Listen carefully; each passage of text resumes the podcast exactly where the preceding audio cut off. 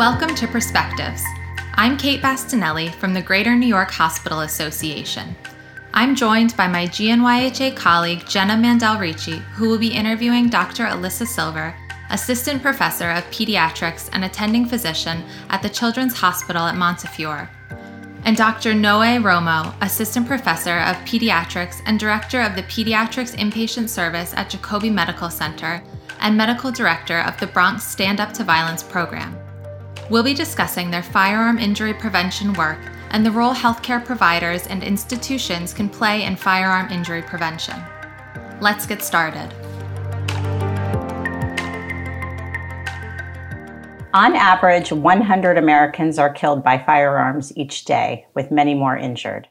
Healthcare providers witness firsthand the pain and trauma that firearm injuries and the culture of violence around firearms inflict on patients, their families, and their broader communities. Thank you both for joining us to discuss this pressing topic. So, Dr. Silver and Dr. Romo, to get us started, I'm going to ask each of you to describe your day job as a healthcare provider. Dr. Silver, can we start with you? Sure. Thanks for having me. I am a pediatric hospitalist, which means that I take care of children who are admitted to the hospital for a variety of different reasons. Because I work at an academic children's hospital, my time is divided between doing all of the day to day patient care and taking care of the patients, as well as some other opportunities to both teach students, residents, fellows, as well as doing some research and some advocacy work. And so I have a significant interest in protecting children from firearm injuries as sort of my little niche of focus. Thank you. And Dr. Romo, why don't you tell us about your day job as a healthcare provider? So, similar to Dr. Silver, I'm also a pediatric hospitalist here in the Bronx and the City Hospital here in the Bronx at NYC Health and Hospitals Jacobi. I'm the director of the pediatric inpatient service, so I help run the administrative part of the service along with seeing patients as well. I'm also the medical director of the Stand Up to Violence program, which is Jacobi's hospital based community violence prevention initiative where we respond to all victims of violent trauma and have a double pronged approach, a community and a hospital based approach to try to treat violence like a disease and try to prevent re injury in our patients. And I'm also involved in education in terms of teaching our pediatric residents and also our, the pediatric medical students that come through from the Albert Einstein College of Medicine. Thank you both so much. So, next, I'd like to talk a little bit about how both of you became interested in the issue of firearm injury and gun violence prevention. What was your path to this work and what continues to motivate you to do this work? So, you know, I was a pediatric resident here at Jacobi, which is a level one trauma center here in the Bronx.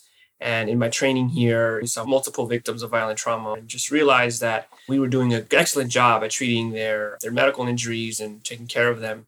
But we were discharging patients right back to the same neighborhoods where they were injured and not really doing much for them in terms of preventing them from coming back or doing any kind of intervention at the community or hospital level. That kind of sparked an interest in me after I finished my training here to go on to do a fellowship and get my master's public health, focusing more on community based initiatives and how I could implement that public health practice into my model uh, here in the hospital to try to treat violence like a disease and not just look at it as a kind of social norm that was beyond the scope of physicians, but something that we could actively do both at the community and at the hospital level. Also, on a personal level, I was born and raised in East Los Angeles in the uh, 80s and 90s, where there was definitely a lot of violence and violent trauma that I was surrounded by. Growing up, definitely had some family members and friends who were victimized by violent trauma.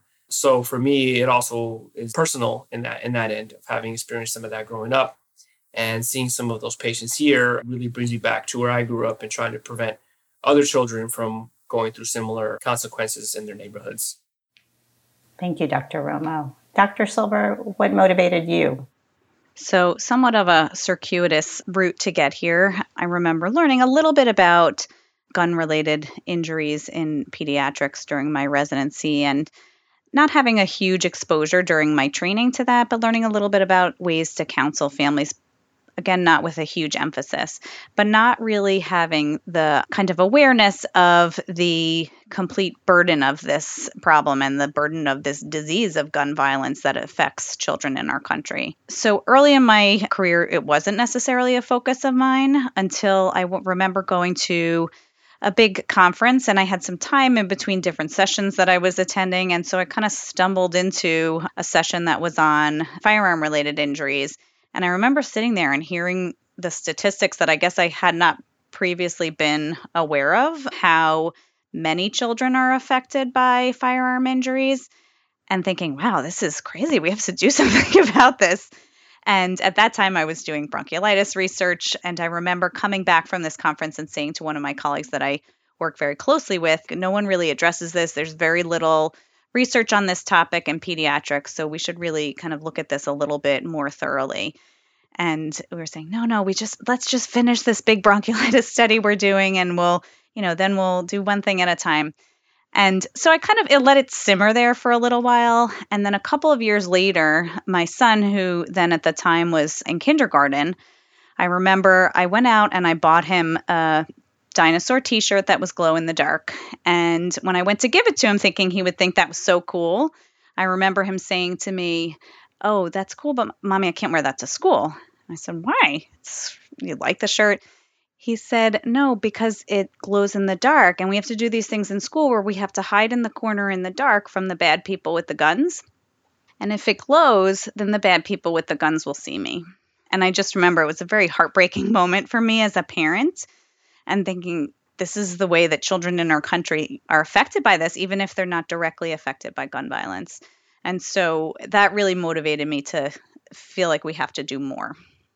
Dr. Silver, thank you for sharing that. It's just interesting reflecting on both your answers. You both talked about very personal stories, but you also talked about the data and just the, the quantity of lives that are impacted by this. And Dr. Romo, you talked about treating violence like a disease and a public health approach to violence. For you, what's the mindset shift when you think about treating something from a public health perspective and treating violence like a disease? Yes, of course. You know, it's interesting. I mean, similar to Dr. Silver's experience of being kind of questioned when you express interest in this line of work. You know, when I went to my fellowship, I said I wanted to do this kind of work of being engaged in research regarding to, to gun violence and be involved in some community hospital-based interventions.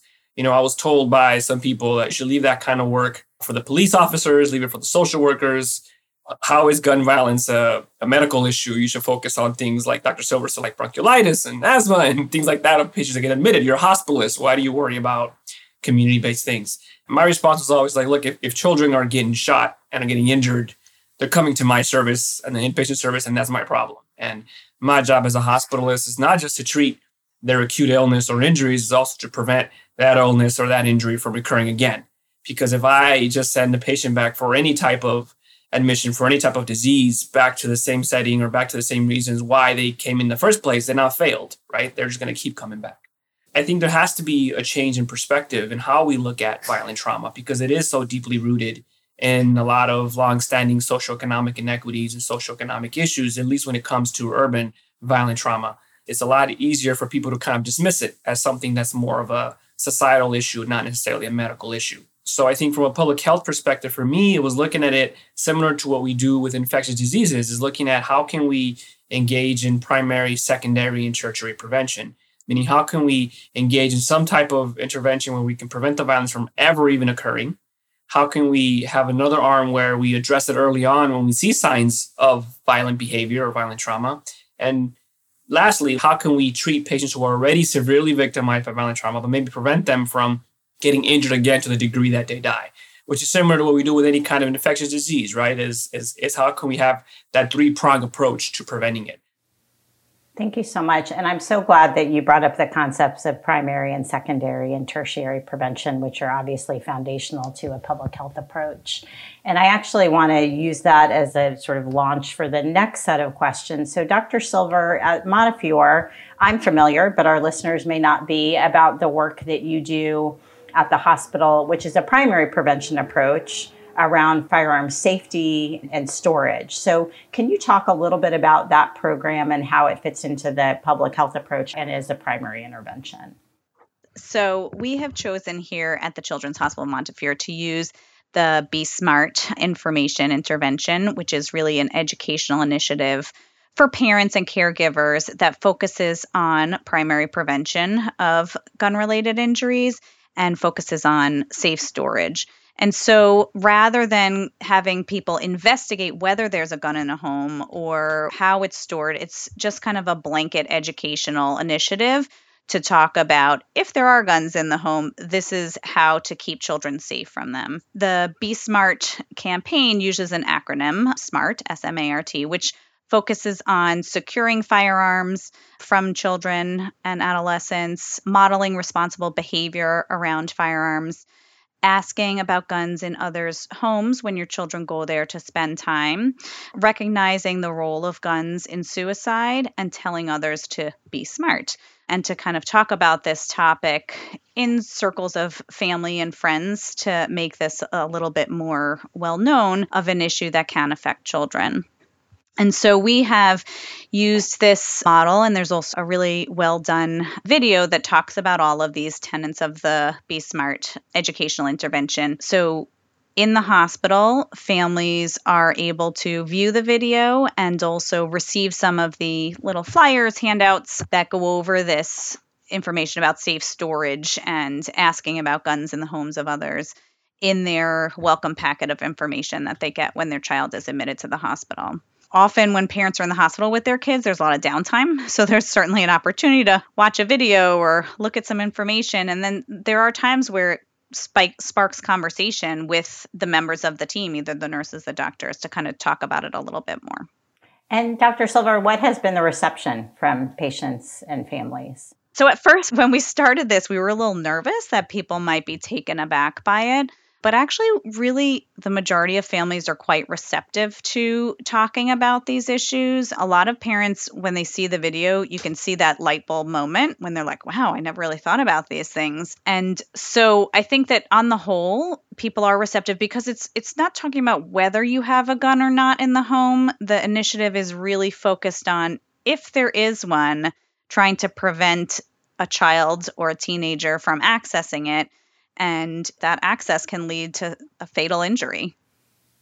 Thank you so much. And Dr. Romo, the Bronx Stand Up to Violence program is really an example of a secondary and even, I'm sure, tertiary strategy. Can you share a little bit about the program and how it works, and especially how you partner with organizations outside the hospital?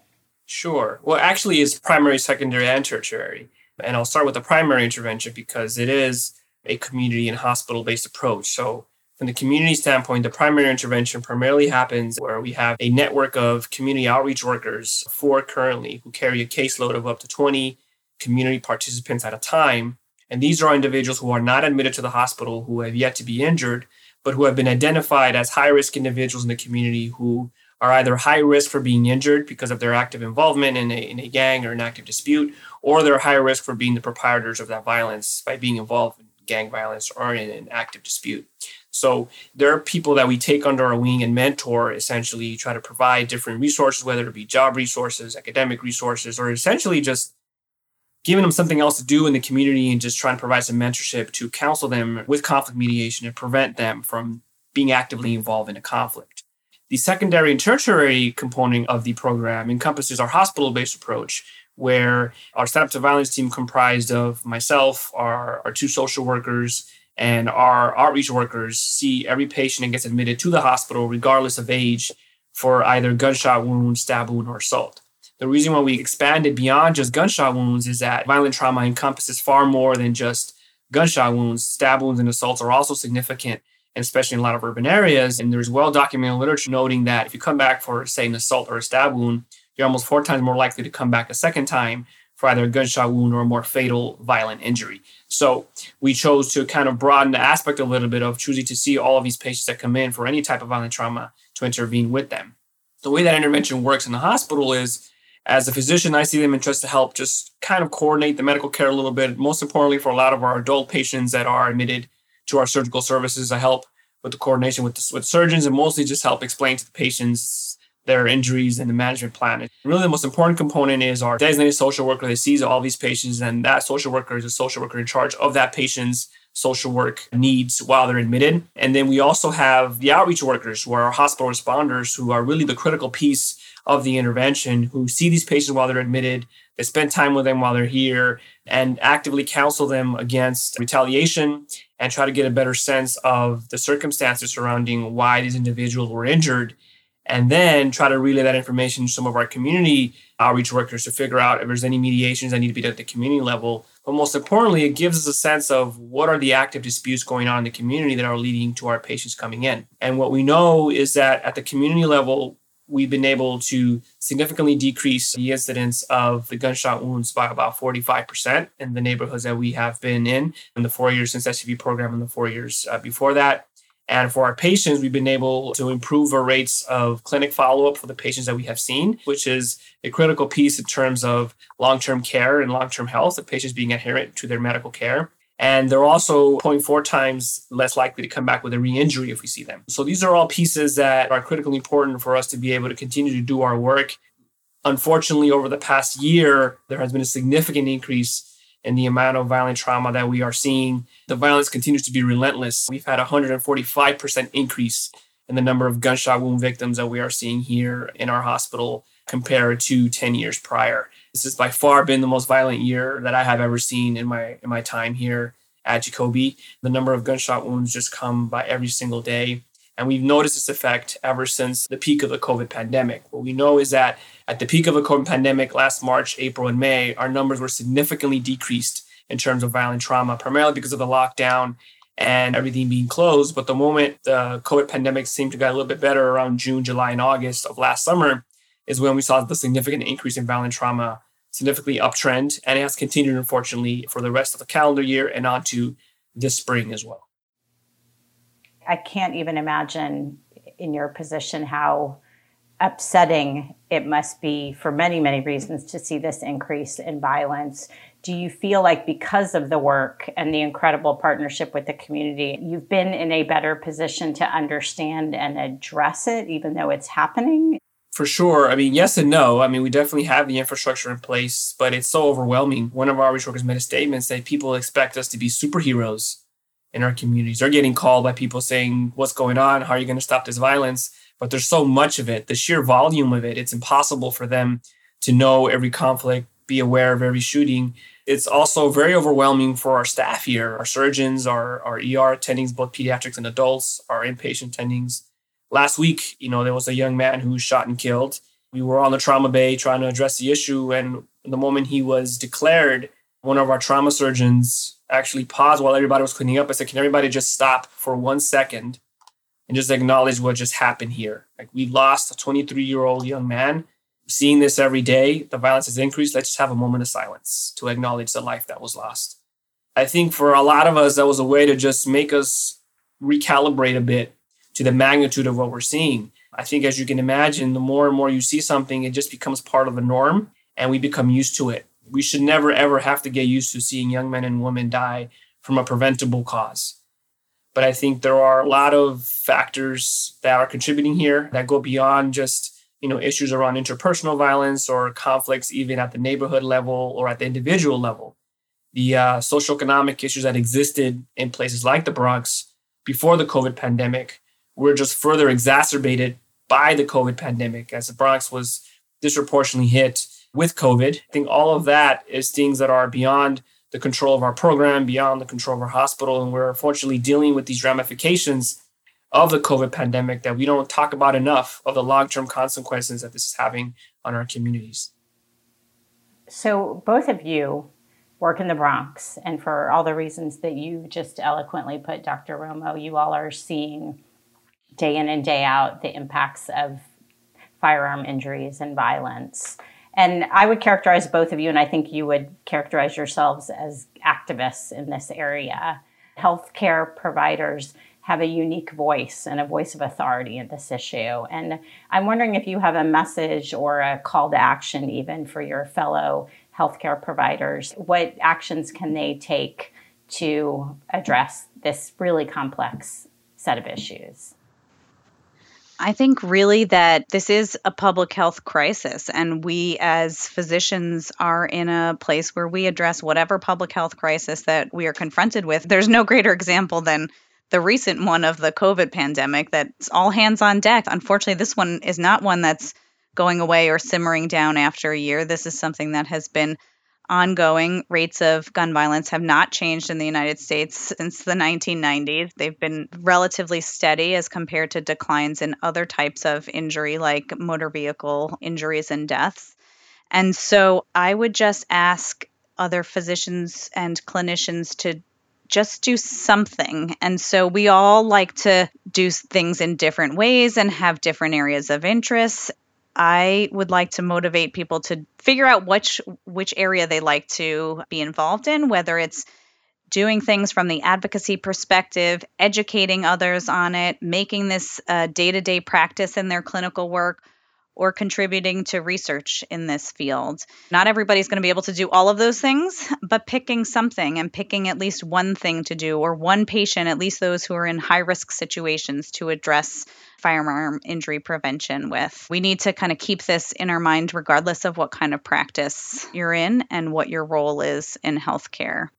Yeah, I think gun violence and its effect on our pediatric population, both in terms of physical and mental health, is a prime example of how we as physicians need to broaden our scope in terms of how we view and treat disease and illness, and how we go beyond just the confines of the hospital and of the clinical setting acutely to figure out creative and innovative ways to treat diseases that affect our patients, both at the community and at the hospital level. And not just deal with things as they happen, as they present to us, but try to think a little bit more broadly about both distal and proximal causes of disease and use our voice because our children are, are dying, frankly. As Dr. Silver said, uh, more kids die from gun violence related disease than do from cancer. And we need to just acknowledge that fact. And that's not a political statement. That's that's a fact. That is a medical fact in terms of mortality.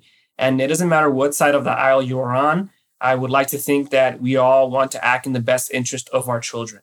We all want to keep our children safe. I think every child in this country should have the right to be able to walk down the street to the park without their parents fearing for their kid's life that they're going to be hit by a stray bullet. And I think it's important that we acknowledge as physicians what matters to us and ultimately just focus on the safety and health of all of our children we have mostly been focusing on the direct effects of gun violence, but certainly in pediatrics, one of the things that is gaining a little bit more attention is the fact that we focus a lot on identifying adverse childhood experiences and how that can increase toxic stress and affect various areas of their growth and development.